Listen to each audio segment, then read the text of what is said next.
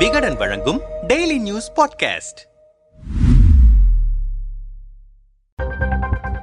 Disney நிறுவனம் தன் star India வணிகத்தை விற்று வெளியேற அல்லது வேறு நிறுவனங்களோடு இணைந்து பணியாற்றுவதற்கான வாய்ப்புகளை ஆராய்ந்து கொண்டிருப்பதாக வால் ஸ்ட்ரீட் ஜேர்னல் ஊடகம் செய்தி வெளியிட்டுள்ளது. ஆண்டுக்கு சுமார் தொன்னூறு பில்லியன் அமெரிக்க டாலரை வருவாயாக ஈட்டும் டிஸ்னி போன்ற ஒரு பிரம்மாண்ட நிறுவனமே தன் கீழ் இயங்கி வரும் ஸ்டார் இந்தியா குழுமத்தை விற்க அல்லது வேறு சில நிறுவனங்களோடு இணைந்து பணியாற்ற விரும்புகிறது என்றால் இந்தியாவில் என்ன மாதிரியான சூழல் நிலவுகிறது? டிஸ்னியின் இந்த முடிவுக்கு என்ன காரணம்? எதிர்காலத்தில் ஜியோ இந்திய டிவி மற்றும் ஆன்லைன் பொழுதுபோக்கு தளத்தின் ஈடில்லா தலைவனாகுமா? ருபர்ட் முர்டாக்கிடம் இருந்து டுவெண்டி ஃபர்ஸ்ட் செஞ்சுரி பாக்ஸ் நிறுவனத்தை கடந்த இரண்டாயிரத்தி பத்தொன்பதாம் ஆண்டு சுமார் எழுபத்தி ஒரு பில்லியன் அமெரிக்க டாலர் கொடுத்து வாங்கியது டிஸ்னி. இதன் காரணமாக இந்தியா பொழுதுபோக்கு துறையில் அழுத்தமான கால் பதித்திருந்த ஸ்டார் இந்தியா டிவி சேனல்களும் டிஸ்னியின் வசமாயின. பல மொழி பல கலாச்சாரங்களை கொண்ட இந்தியாவில் எட்டு மொழிகளில் எழுபதற்கும் மேற்பட்ட டிவி சேனல்களை வைத்திருக்கிறது ஸ்டார் இந்தியா குழுமம்.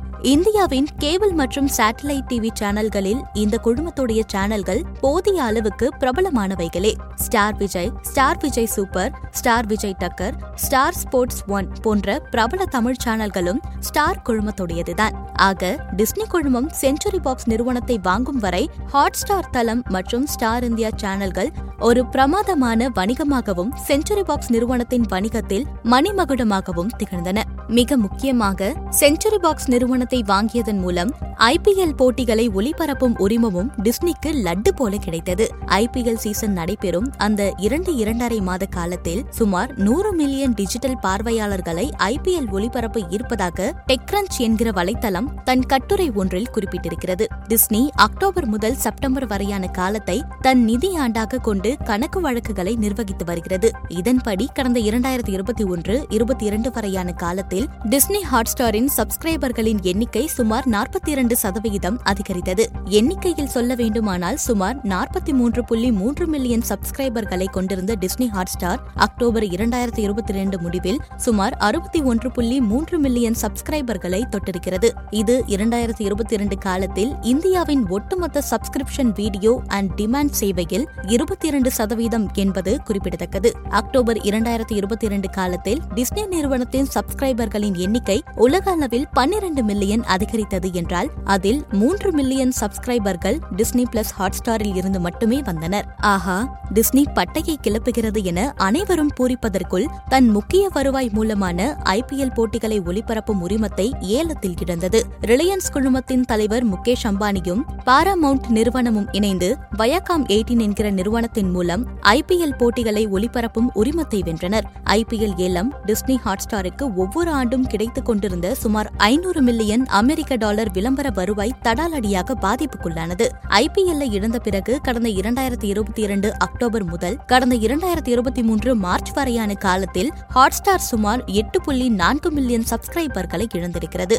தற்போது சுமார் ஐம்பத்தி மூன்று மில்லியன் பயனர்களை வைத்துக் கொண்டு போதிய அளவுக்கு வருவாயும் ஈட்ட முடியாமல் பெரிய லாபமும் பார்க்க முடியாமல் அல்லாடிக் கொண்டிருக்கிறது டிஸ்னி. டிஸ்னி நிறுவனத்தை பொறுத்தவரை இந்தியாவிலிருந்து அவர்களுக்கு கிடைக்கும் கிடைக்கும் வருவாய் குறைவாக இருக்கிறது அதாவது average revenue per paid subscriber ஒரு சப்ஸ்கிரைபர் பயனரிடமிருந்து கிடைக்கும் வருவாய் ஐம்பத்தி மூன்று ரூபாயாக இருந்தது சமீபத்தில் நாற்பத்தி ஏழு புள்ளி ஐந்து ரூபாயாக சரிந்துள்ளது. இதை வேறு ஒரு பார்வையில் பார்க்க வேண்டுமானால் டிஸ்னி நிறுவனத்திற்கு அமெரிக்க வாடிக்கையாளர்களிடமிருந்து கிடைக்கும் வருவாயை விட இந்திய வாடிக்கையாளர்களிடமிருந்து கிடைக்கும் வருவாய் குறைவாகவே இருக்கிறது என டிஸ்னி தன் வருவாய் அறிக்கையில் குறிப்பிட்டிருக்கிறது. டிஸ்னி உட்பட பல பொழுதுபோக்கு மற்றும் தொலைக்காட்சி சேனல் நிறுவனம் நிறுவனங்களும் தங்களை நிலைநிறுத்திக் கொள்ள நிறைய போராட வேண்டியிருக்கிறது. குறிப்பாக டிவி சேனல்களில் இருந்து வரும் விளம்பர வியாபார வாய்ப்புகள் தங்கள் கையை விட்டு நழுவி செல்வதால் வருவாய் மூலமும் அடிவாங்கியுள்ளன. இதை சமாளிக்க தொழில்நுட்பத்திலும் பல புதிய சீரீஸ் சினிமா போன்ற உள்ளடக்கங்களை தயாரிக்கவும் பல வணிக டீல்களை மேற்கொள்ளவும் காசை வாரி இறைத்துக் கொண்டிருக்கிறார்கள். ஆனால் எதிர்பார்த்த அளவிற்கு பெரிய நிலையான வெற்றிகள் ஏதும் கிடைக்கவில்லை. செப்டம்பர் இரண்டாயிரத்தி இருபத்தி மூன்றுடன் நிறைவடையும் நிதியாண்டில் ஸ்டார் குழுமத்தின் ஒட்டுமொத்த வருவாய் சுமார் இருபது சதவீதம் வரை சரிவை காணலாம் என்கிற கணிப்புகள் வணிக மற்றும் பொருளாதார பத்திரிகைகளில் உலா வருகிறது. ஸ்டார் குழுமத்தின்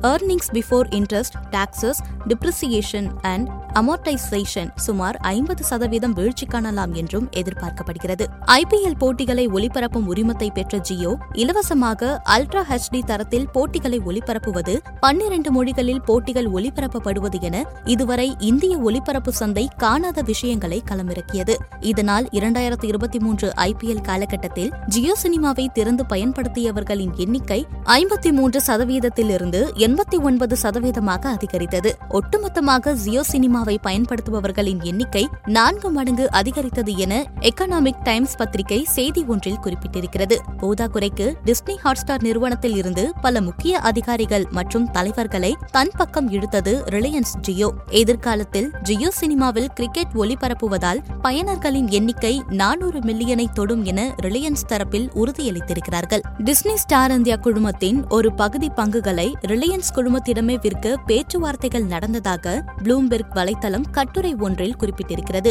ஆனால் ரிலையன்ஸ் தரப்பிலிருந்து இது குறித்து எந்தவித செய்திகளும் உறுதிப்படுத்தப்படவில்லை.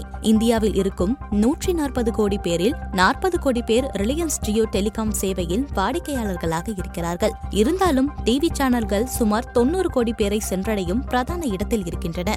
இந்தியாவில் சராசரியாக ஒருவர் தொலைக்காட்சி சேனல்களில் மூன்று புள்ளி ஐந்து மணி நேரத்தை செலவிடுவதாகவும் இதுவே தென்னிந்தியாவை தனியாக பிரித்து பார்த்தால் இது நான்கு மணி நேரமாக இருக்கிறது என ப்ளூம்பெர்க் நிறுவனம் செய்தி ஒன்றில் குறிப்பிடப்பட்டிருக்கிறது. ஒருவேளை முகேஷ் அம்பானி ஸ்டார் இந்தியாவை நியாயமான விலைக்கு வாங்கினால் அவரால் டிவி மற்றும் ஆன்லைன் என எல்லாவற்றையும் சேர்த்து இன்னும் அதிகமான மக்களை சென்றடையவும் அதன் மூலம் அதிகமான விளம்பரதாரர்களை ஈர்க்கவும் முடியும். ரிலையன்ஸ் குழுமத்தில் இருந்தே பல துணை நிறுவனங்களான Reliance Fresh Reliance Retail Reliance Jio Jio Financial Service போன்ற நிறுவனங்கள் ஜியோவை நம்பி இந்த பேக்கேஜ் டீலை வாங்குவர்.